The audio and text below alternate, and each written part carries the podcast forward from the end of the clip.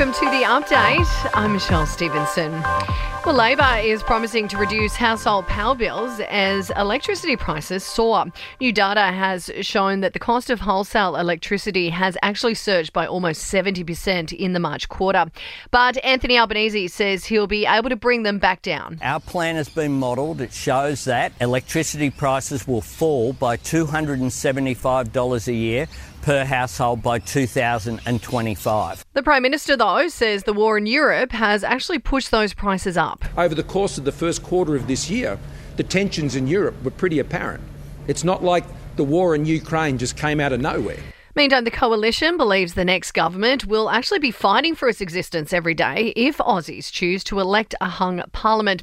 Opinion polls are showing that it is a growing possibility with neither of the two major parties commanding enough support to win the election in their own right. Now, speaking of the election, and the Australian Electoral Commission has asked social media platforms to investigate the latest satirical video, which has been posted by One Nation leader Pauline Hanson. The two minute animation features Anthony Albanese and Penny Wong discussing electoral fraud, and Facebook has already removed that video while Twitter has marked it as misleading.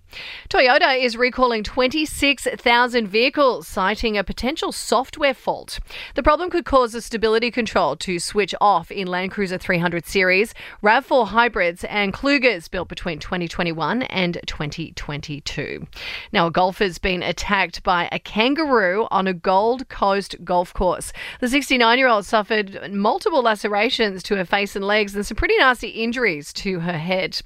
And Fiji is relaxing COVID entry requirements. Fully vaccinated visitors will no longer need to produce a pre arrival negative test. To sport now, and Gastro has hit Collingwood. Jordan De Goey, Will Hoskin Elliott have missed training due to illness, and they're both in doubt to play Gold Coast on Sunday. And the Wallabies will kick off their end of year tour with a clash against Scotland in Edinburgh in October. In your entertainment news, and Hailey Bieber has thanked fans for their kind messages. Now, that's after revealing that she underwent a procedure to fix a hole in her heart. The 25 year old added that sharing her journey on Instagram actually made it feel a lot less scary for her. Now, Pete Davidson is throwing his support behind girlfriend Kim.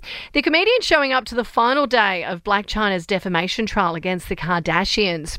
And speaking of Kim Kardashian, the reality star is being branded as weird by her fans. Now, that's after she photoshopped photoshopped one of her niece's faces onto the body of another niece during a family pic so as to fit in with her Instagram aesthetic. And that's the latest from the Nova Podcast News team. We'll see you tomorrow morning for another episode of The Update. I'm Michelle Stevenson.